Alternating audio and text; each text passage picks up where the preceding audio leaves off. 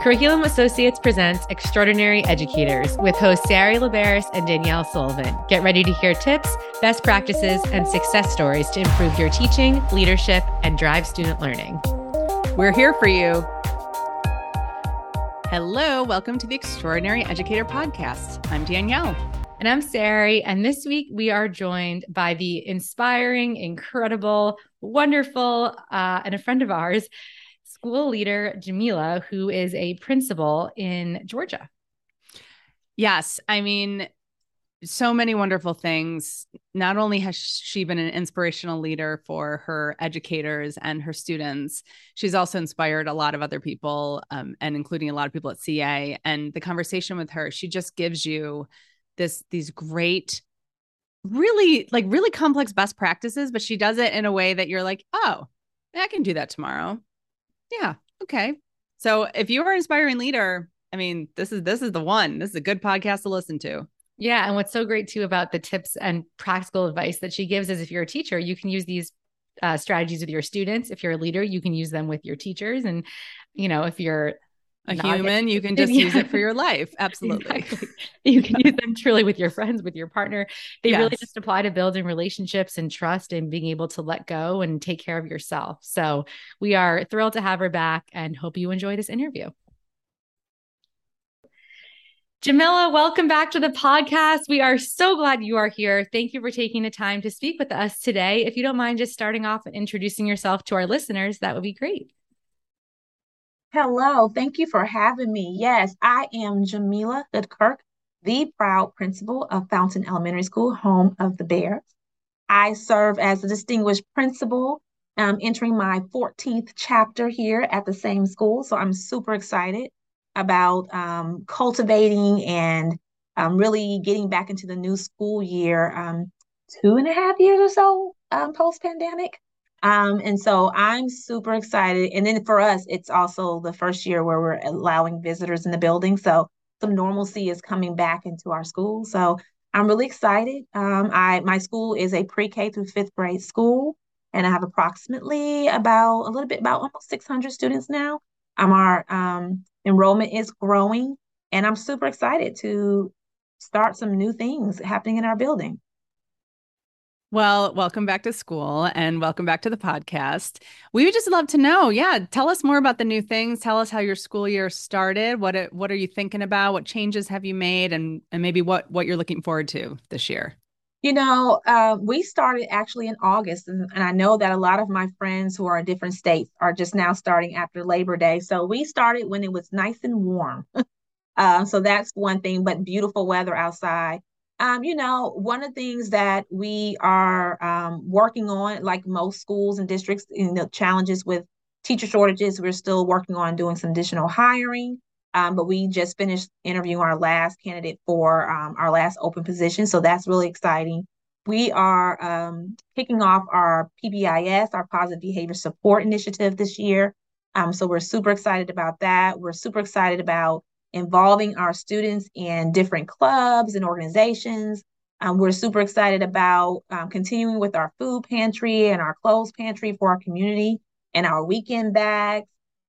Um, and I'm very, really excited about um, building capacity in my building. That's what I'm most proud of um, because this year I have four instructional coaches and one SST RTI chair. And that has been very valuable to not only our um, scholars, but to our teachers.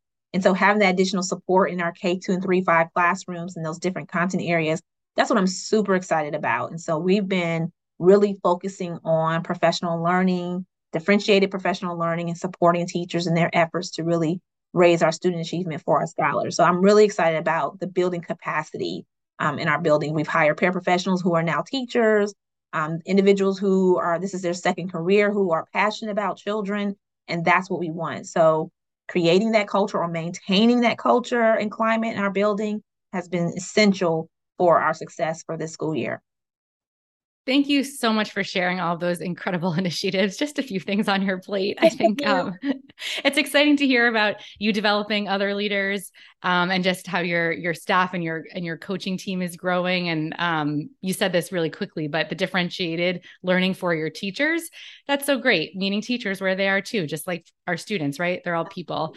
Um, switching gears a teeny bit, but related. So, yeah, you just named so many things that I think every principal or school leader would want to aspire. We're doing a food pantry, we're doing differentiated PD for, you know, all these things. And, and you say it with such ease and calmness and grace. Can you talk a little bit just about how you're able to juggle all those things? Um, because it you do do it all while also making time for your family and you wrote a book and just what are some things that other leaders could do in order to kind of make the time and space while having such a positive mindset? Well first and foremost um, even when i started as a as a leader my initial goal was to create a positive culture and climate because it whatever you do it has to be supported in that. You know it's just like growing a plant. If you grow a plant in soil that is not um, nurturing or nutritious for that plant it won't grow and so you really, for me, that climate and culture is like it's it equates to the soil of a plant. Um, and also building capacity. One of the things that I am huge on, and my staff will tell you, even my paraprofessionals, first of all, everyone's treated equally. Um, in other words, your knowledge is important into our conversations, into our trainings. That's why we um, require our paraprofessionals to also um, uh, attend training because we want to also build up our people in our building. I highly encourage our staff members to go back to school, um, to do, even if it's not education, just something that they're passionate about. Because when their glass is full, then it impacts our students in a positive way. So building capacity, um, creating that culture and climate, but also building capacity, identifying individuals around you who, yes, who may know more than you, right? I do not pretend to be the final expert in, in, in everything. I am intentional about hiring people um, that can support the things that I don't know or that can push out and be actionable in my vision because I'm the visionary. I'm the one that comes out with these humongous ideas like, yes, let's do this, let's do that. And then I need those individuals around me who say, okay, hold on, Captain Kirk, for a second, let's do this one first, or they they run with it as well. So I'm really intentional about building capacity in my school and not just with leaders in terms of your grade chairs and department chairs, but also just your teachers, because not not no everyone does not want to be a leader or a principal or assistant principal or even a coach. But what I tell my staff is that you're leaders in your own right. You're leaders on amongst your grade level. You're a leader in your classroom, whether you acknowledge it or not, or embrace it or not. And so I build capacity, um, and then those areas that I that we need to work on. That's what I focus on. If it's on um, in a particular content area, then I'm going to really develop them in that content area. If it's on um, coaching other um, peers, their peers, and working with others, then we're going to really focus on that. So, working on that culture and climate, building capacity in your building, and then also being very um, having boundaries for yourself. Um, as a leader, it can be very daunting sometimes when you try to do it all. And I've been there. I've I've been that leader where I stayed late or I took work home with me and my children are running around while I'm still doing work and I didn't leave it at, at, at work, at school. And what I've learned in my tenure is that the boundaries make me a better leader. Having the ability to um, self regulate, to have self care, and really focus on my mental health and my well being allows me to be much more impactful to my school community because now I'm coming well balanced.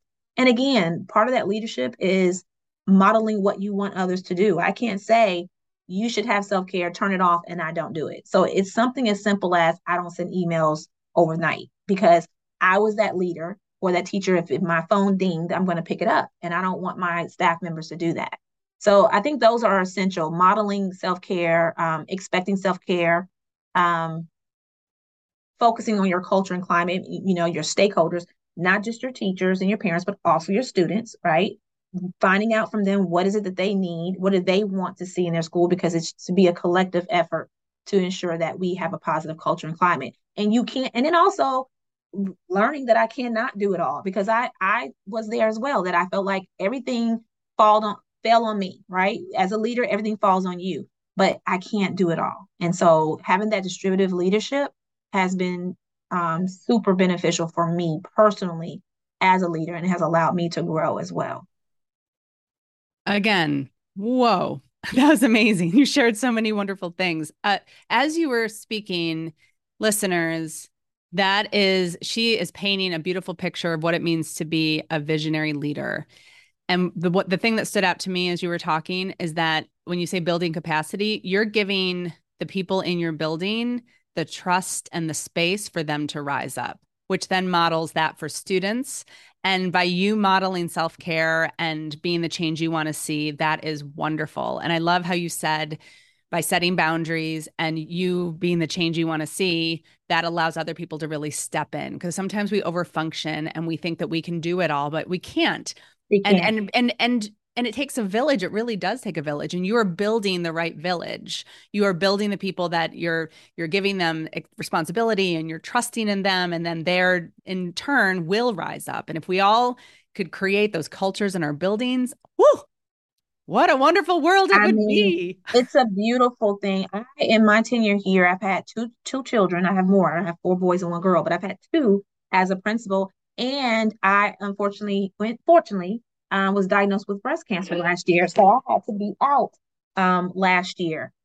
When I was out on maternity leave the first time, I was that principal that was, y'all okay? You know, picking up the phone. I have the baby. I'm nursing, and then I'm I'm calling the school by the time I got to the second um the second birth and then last you know last year with the being out for the cancer, I could relax. I could I could breathe. I could I can be at peace that I have built a culture and climate collectively with my team that allowed me to rest and to heal and not feel um, guilty or anxious about it um, and to really just let go and understand and know that I've given them. It's like having a child. You know, when you send them off, when you send them off into the world, you you pray that you've given them everything that you possibly can, so they have the tools when they leave. And that's essentially how it is. Because as a leader, it can be any day that you leave out the building. I mean, you can be replaced at any time, just like a you know a teacher, anyone else.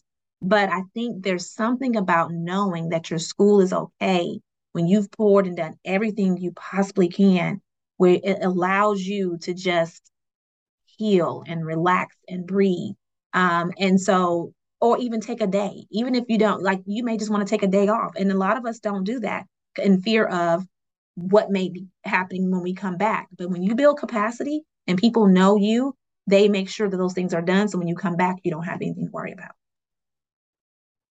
So true. And I challenge all the leaders and teachers out there to do take time for yourself and do what Jamila is is saying just just have that trust and you're not going to know what happens unless you try right so if you never try you never know so thank you provide for providing all of those um, tips and best practices and just your leadership philosophy um, we really appreciate it Thank you for having me. I appreciate you. Of course. So before we close out, it is time for Ask an Extraordinary Educator. So here is this week's question for you, Jamila. Okay.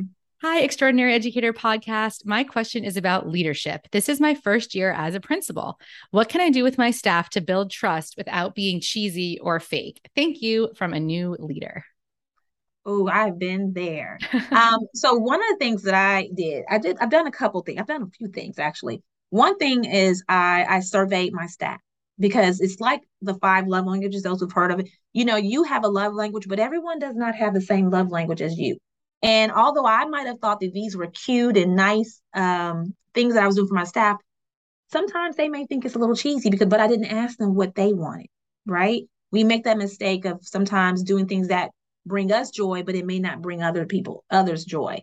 And so that's one thing I would survey my staff. I also um, have a committee, for example, of teachers and paraprofessionals that are on a team, and they identify those things that others might want to do in our building, whether it's um, having luncheons or having snacks or different activities throughout the year.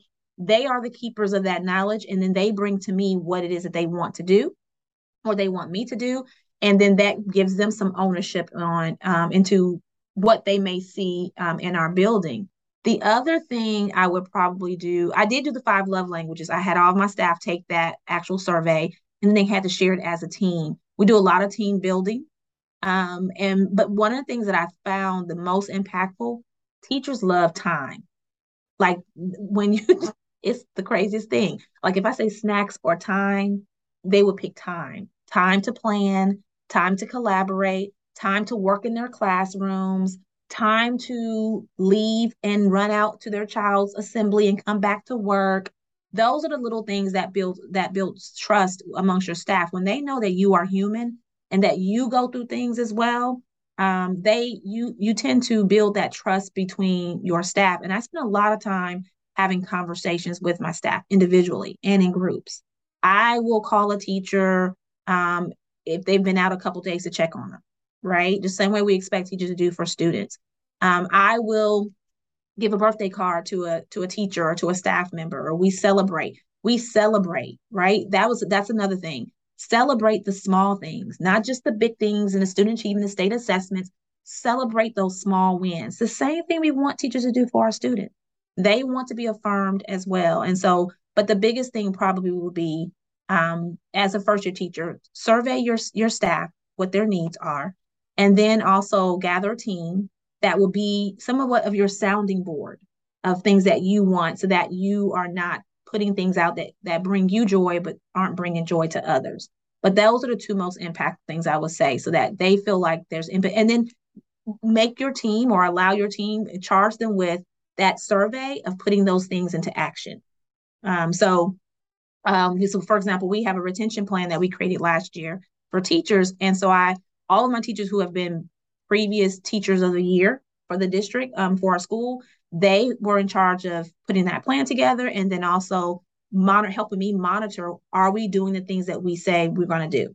And that's super important because that will build trust. When teachers know staff know that you're going to follow through on the things that they want or they've asked for then you're going to build trust because they trust that you're going to get it done. Thank you, thank you, thank you. And I love that you had your staff take the languages of love. So listeners, we will we can link something in the show notes, but just put us on the same page. It's not just relationship. I mean, relationships, that's what you're talking about. You're building relationships with people. Yes. So the languages of love, if there's a whole book on it, but it's gifts of gifts of service. Gifts, yes. acts of service, service, quality touch, time, quality physical time. touch, and words of affirmation. Words of affirmation, yes. And you may give love very different than what you receive love. So again, it's just understanding and having a common language and the time we hear that from leaders too. Teachers mm-hmm. are just wanting time. So we thank you so much for just being an inspirational leader. Thank you for your time with us because we know your time is valuable. And speaking of time, unfortunately, we are out of time. So, with all of that said, Sarah, what, what, what where can people find us? Yes, that is it for today's episode. Thank you again for being here, Jamila. You can leave us a review where you listen to podcasts as it really helps us more reach more educators like you. Follow along on Twitter at Curriculum Assoc and on Instagram at My iReady. And if you have feedback, a topic of interest, want to be a guest, or submit a question, email extraordinaryeducators at cainc.com. This is about you. We are here for you. So until we meet again, be you, be true, be extraordinary. The Extraordinary Educators podcast is produced by Curriculum Associates. Editing by Danielle Sullivan, social media by Atsity Hannon, guest booking by Sari Laberis, music by Mark Bernstein. This podcast is copyrighted material and intellectual property of Curriculum Associates. Be sure to follow us on Twitter at Curriculum Assoc and on Instagram at My iReady and send your emails to extraordinaryeducators at cainc.com.